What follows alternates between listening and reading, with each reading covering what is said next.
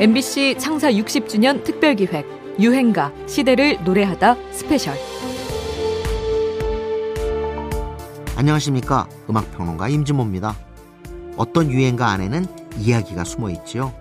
완벽히 기승전결을 갖춘 문학과는 다르지만 주인공과 사건이 그림처럼 그려지는 노래들이 있습니다. 어떤 유행가 속 이야기는 힘이 무척 셉니다. 그 이야기를 바탕으로 새로운 전설이 만들어지고 배경이 된 지역에서 그 전설을 관광 상품으로 발전시켜 적극 활용하는 경우도 있는데요. 20세기에 구비 전설을 만들어낸 유행가의 힘. 유행가 시대를 노래하다 스페셜. 잠시 뒤에 본격적으로 만나보겠습니다.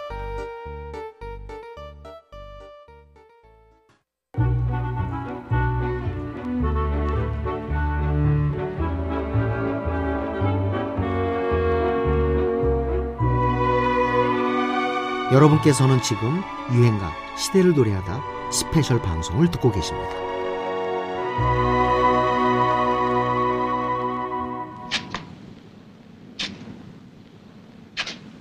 지금 너희들에게 나눠준 것은 우리 조종사의 자랑이며 불같은 애국심과 피처럼 붉고 맑은 양심을 상징한다. 이것을 목에 들고 다닐 때 주의할 점을 몇 가지 말해두겠다. 항상 비겁하지 말까. 이것은 전투할 때나 연애할 때나 마찬가지다. 알겠나?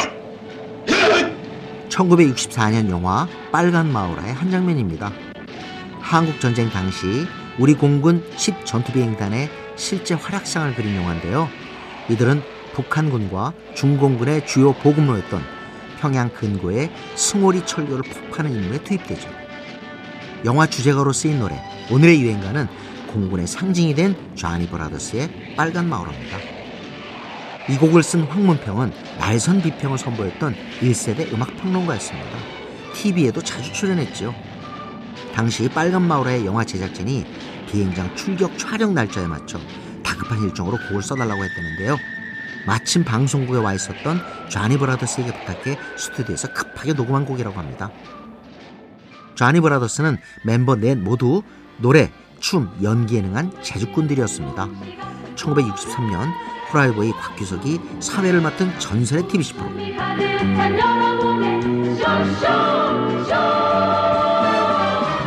쇼쇼쇼의 첫 회부터 출연해 5년간 고정 출연했을 정도였죠. 쟈니 브라더스는 1962년 지금으로선 조금 의아한 제목이 되지만 MBC가 주최한 5.16 혁명 1주년 기념 중창 콩쿠르에서 대상을 수상하며 데뷔한 그룹입니다. 폐기와 박력을 내세운 빨간 마우라는 막 출범한 군사정권이 내세웠던 개발도상국을 향한 중단 없는 전진이라는 슬로건과 잘 맞아떨어지면서 시대의 분위기를 담아내지요. 공군의 노래를 넘어 전 국민의 대중가요가 된 씩씩한 아우성의 유행가입니다. 쟈니 브라더스 빨간 마후라는 하늘의 사나이 빨간 마후라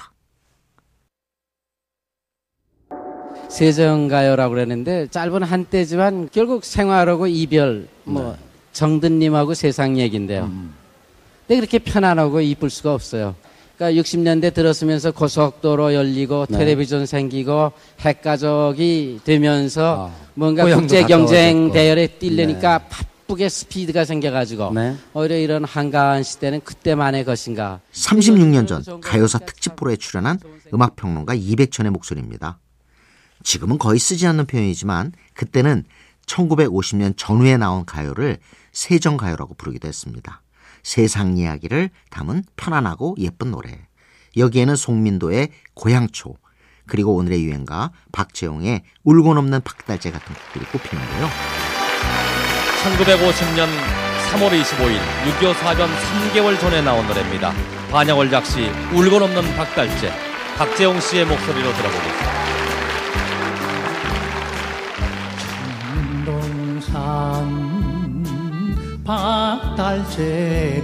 애절한 가사, 토속적인 멜로디, 그리고 가수 박지영의 구슬픈 목소리가 대중을 울리면서 그 시절 단골 애창곡으로 등극하게 되지요.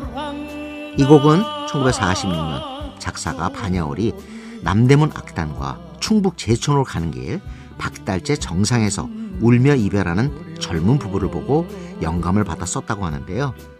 이후로 이곳 박달재에는 전설이 하나 탄생하게 됩니다. 전설의 고향으로 유명한 성우 김용식의 목소리로 잠시 그 이야기 들어볼까요?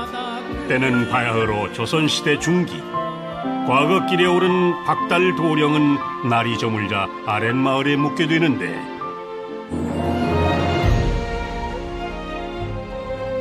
박달 도령과 금복낭자는 서로 첫눈에 반하고 혼인을 약속하고 박달 도령은 다시 과거길에 올랐습니다. 그러나 낙방한 박달 도령은 돌아오지 못하고 박달 도령을 사무치게 그리워하다 상사병으로 세상을 떠난 금복낭자 뒤늦게 달려온 박달 도령은 괴로, 괴로워하다 결국 금복낭자의 환영을 쫓다가 절벽 아래로 떨어져 생을 마감하고 말았으니 충청북도 제천에 전해오는 슬픈 사랑 얘기였습니다. 노래가 히트한 이후에 기존 소라를 다듬어 만든 이 애처로운 사랑 이야기는 새로운 전설이 됩니다. 대중가요가 구비 전설을 만들어낸 놀라운 사례지요. 박재홍 이후 물방아 도는 내력, 비 내리는 삼랑진, 그리고 4.19 때 재조명된 유정철리 등으로 해방 후 최고 가수였던 현인 못지않은 인기를 누리게 됩니다. 근대 전설이 된 오늘의 유행가입니다. 박재홍, 울고 넘는 박달재. 금주 1위 한경의 옛 시인의 노래 소감을 안 물어볼 수가 없네요. 데이터이 1월 달에 나와가지고요. 네. 계속 뭐 이제 차트에서 머물고 많은 사랑을 받았다가 네. 만행열차를 탄 것 같아요. 완행열차. 조금 지각생인가요? 그럼요. 이 가장 좋다고 생각하는 가사가 어떤 가사입니까? 한 구절 딱 좋은 날엔 좋은 시인의 날은 시인의 눈빛대요. 눈빛. 시인의 가슴대요. 시인의 가슴이 돼요. 네. 네. 노랫말도 좋고 곡도 아주 좋고. 1981년 10월 가요 프로 밤의 히트쇼에서 1위를 차지한 옛 시인의 노래 주인공 한경애의 소감이었습니다. 좋은 날은 시인의 눈빛대요. 시인의 가슴대요. 참 시적인 표현들인데요. 지금 5, 60대가 된 베이붐 세대는 시와 소설을 가까이 했던 문학 세대였다고 해도 과언이 아닐 겁니다. 유행가도 이렇게 시적인 묘사가 담긴 노랫말을 선호했지요. 1980년에 발표했지만 한경애의 표현처럼 인기의 완행열차를 타고 1년이 지나 라디오 전파를 뒤덮은 옛 시인의 노래는 대중과의 관련 조사마다 빠지지 않는 곡입니다. 82년에는 MBC 라디오 달려라 팔도 강산에서 아마추어 가수 7,000명을 대상으로 가장 부르기 좋은 노래를 조사했는데요. 여기서 1위를 차지했죠. 사실 한경애의 가수 활동은 짧았습니다.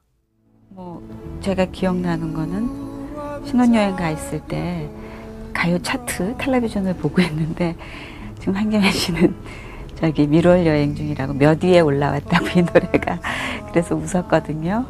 그러니까 그만큼 제가 앨범 내놓고 4개월 만에 결혼을 했거든요. 그러니까 많은 사람들이 좀 의아했었죠. 하지만 그 목소리는 우리 귀에 몹시 익숙한데요. 이는 그가 한경애의 영화음악이라는 라디오 프로의 DJ로 또 가요계를 떠난 후에는 성우로 활약해왔기 때문이죠. 이 아이들이 마음 놓고 웃을 수 있는 세상, 마음 놓고 다닐 수 있는 학교, 순하고 깨끗하지 않다면 100% 환불해 드립니다. 외제 냉장고가 더 좋다는 소리. 잔잔하고 편안하게 들리는 광고 속의 이 목소리 기억하실까요? 유행가 속에서도 한 자락의 시를 엮어내던 시절 가을과 잘 어울리는 문학적인 유행가입니다. 한경의 옛 시인의 노래 조경수 씨는 학교 다니실 때는 고맙습니다. 밴드부에서 활약을 하셨고요. 그리고 그룹 사운드에서 쭉 활동하시다가 1976년도 아니야로 가요계 정식 데뷔하셨습니다. 그 이후에 돌려줄 수 없나요? 행복이란 YMCA 많은 히트곡을 내셨죠. 그리고 올해는 가장 바쁜 한 해가 되지 않으셨나 그렇게 생각됩니다. 결혼은 하셨던가요? 하셨죠? 맞습니다. 올해도 새해도 복 많이 받으시고요. 건강하세요. 1979년 MBC 10대 가수 가요제의 현장입니다. 혜연이가 함께 10대 가수에 선정된 조경수를 소개하고 있는데요. 당시 가수로서 최고의 영예했던 가수왕의 자리는 이에 혜은이에게 돌아가지요. 조경수는 실망이 컸다고 합니다. 상을 뺏긴 심정이랄까요? 근데 그 얘기를 아무도 몰라요. 저만 알고 있어요. 어, 여러분도 잘 모르실 거예요. 시, 79년도 10월 27일 날이 지금 MBC 방송국의 10다 가수 가수왕상 뽑는 날이었어요. 네. 근데 79년도 10월 26일 날이 무슨 아, 날인지 11.6, 아시죠? 11.6 사태. 네. 아, 네네. 그래가지고 그 하루 상간에 네. 제가 가수왕제를 뺏겼어요. MBC 거를. 세 달 동안 다른 가수가 그 자리 그쵸. 결국은 차지한 거네요. 네. 근데 후배한테 가수왕 좀 줄 수 있지. 뭘 또 그걸. 근데. 아니 충분히 드릴 수가 있는데 네. 어, 사람 욕심이 많지 않습니까? 저도 참 욕심 많은데 네. 제 나름대로 충분히 열심히 했는데 그걸 뺏기고 났을 때 그 심정은 네. 노래고 뭐고 다 하기가 싫을 정도로 네. 상황이 그랬었어요.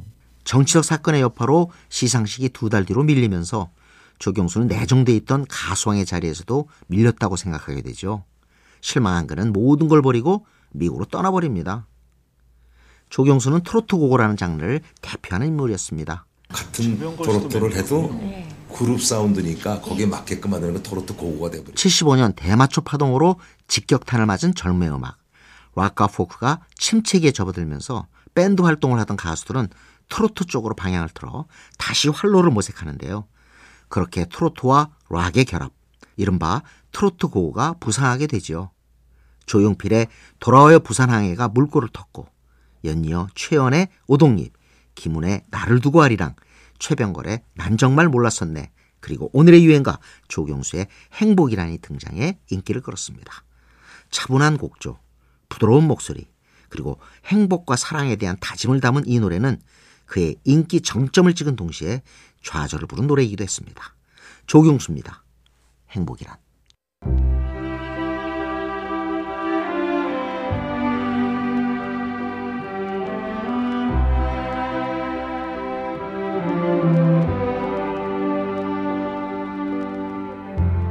여러분께서는 지금 유행가 시대를 노래하다 스페셜 방송을 듣고 계십니다.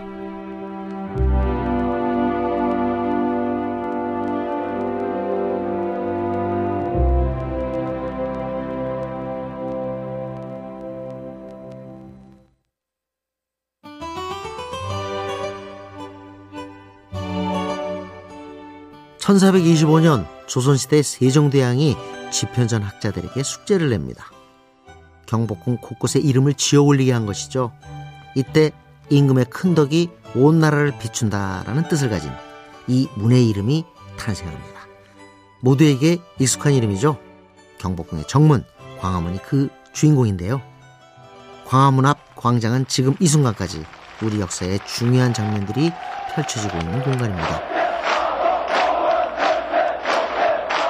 민주화의 열망이 들끓던 때 4월 혁명, 6월 항쟁의 공간이었고 2002년에는 붉은 악마의 월드컵 공연이 뜨거웠죠. 네, 촛불 집회도 있었고요. 정말 현대사의 중요한 순간을 함께했습니다. 지금도 광화문 앞 광장에서는 누군가가 자신의 목소리를 내고 있을 겁니다. 1980년대, 90년대의 광화문은 조금 낭만적인 공간으로 기억되기도 하는데요. 이문세의 히트곡 광화문 연가 덕분입니다. 당시 이문세는 MBC 라디오 별이 빛나는 밤의 DJ였고 이 노래 가사에 나오는 광화문의 장소들 덕숭 돌담길, 정동교회, 광화문 내거리 인근에는 MBC 방송 건물도 있었죠. 이문세의 등장 이후 세련되고 클래시컬한 멜로디에 매료된 여성 팬들이 대규모로 음반 시장에 참여하게 됩니다. 덕분에 1980년대 중후반 우리 가요 시장이 비약적으로 커졌지요. 광화문 일대의 이미지도 조금 더 부드러워졌고요. 사회적 공간의 의미를 새롭게 바꾸기도 하는 유행가 이문세의 광화문 연가를 들어보겠습니다.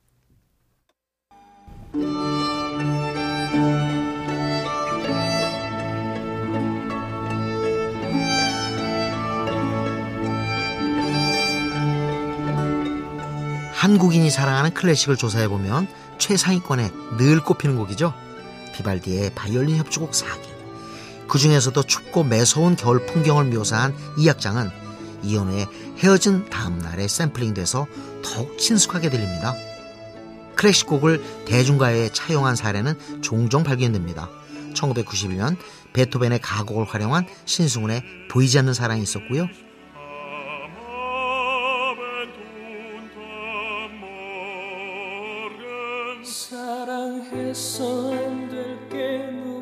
1999년에는 차이콥스키의 백조의 호수가 쓰인 신화의 티오피도 나오게 되죠.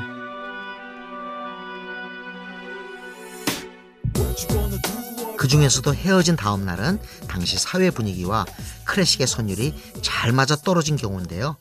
1997년 11월 IMF 금융위기가 막 터진 시점 갑작스런 찬바람에 가슴이 시리던 이때 사계의 처연한 멜로디와 이현우의 중저음은 대중들에게 큰 위로가 되어 주었습니다.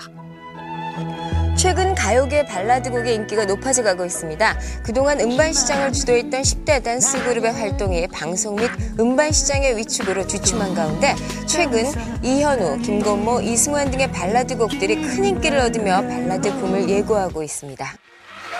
어우, 이현우 씨 정말 축하드립니다. 여기 트로피 받으세요. 너무 감사하고요. 저는 절대 1위가 되리라고 생각 못했어요. 그래서 너무 오랜만에 네. 나왔는데 이런 좋은 결과가 있어서 도와주신 모든 분들 너무 감사하게 생각합니다. 1991년 꿈으로 데뷔했던 이현우는 사회적인 무리를 일으켜 잠시 가요계를 떠나기도 했었는데요. 5년 만에 들고 온 헤어진 다음 날이 히트하면서 다시 음악을 할 수 있는 발판을 마련하게 되죠. 이 곡은 특히 라디오와 TV에 앞서 소위 길보드 차트에서 먼저 반응이 온 곡이기도 합니다. 길거리에 불법 복제 음반을 판매하던 리어카상들이 판치던 시절 그들이 매겨놓은 테이프 판매 순위로 인기를 먼저 체감할 수 있었던 거죠. 여러모로 어려웠던 사회 분위기를 보여주는 유행가입니다. 이현우입니다. 헤어진 다음날. 스티비 원더 같은 목소리는 100년에 하나 나올까 말까 어. 목소리라고 음. 칭찬을 해요. 임재범 씨 같은 경우도 우리나라 가수 통틀어서 정말 희소 가치가 있는 소리다. 제가 녹음하다가 메트로놈에 맞춰서 피아노를 치잖아요. 네. 임재범 씨 목소리 따라가다가 메트로놈을 놓쳐요. 어. 그 정도로 가죠. 그, 네. 네. 근데 노래를 다시 부르지 않아요. 음. 그걸로도 완벽해요. 다 죽여서 안 되겠는데. all kill 나만 가수다. 1980년대 시나위와 외인 부대 아시아나 같은 언더그라운드 밴드에서 노래를 했던 임재범은 하드락, 헤비메탈 특유의 거친 shouting에 섬세한 감정 처리까지도 해내는 특급 보컬로 소문이 자자했습니다. 그 실력은 신하이 시절에 부른 크게 라디오를 켜고 한 곡만으로도 증명이 되죠. 하지만 팬들은 도통 그의 모습을 볼 수 없었습니다. 방송 출연은 물론이고 공연장에도 모습을 보이지 않았으니까요. 오로지 앨범만을 냈고 홍보 활동도 전혀 없었죠. 앨범이 나오면 바로 잠적해서 꼭꼭 숨어버리곤 했습니다. 그 어느 때보다 이미지가 중요한 이 시대. 그럼에도 그의 노래는 꾸준히 퍼져나갑니다. 박정현과 함께 부른 사랑보다 깊은 상처.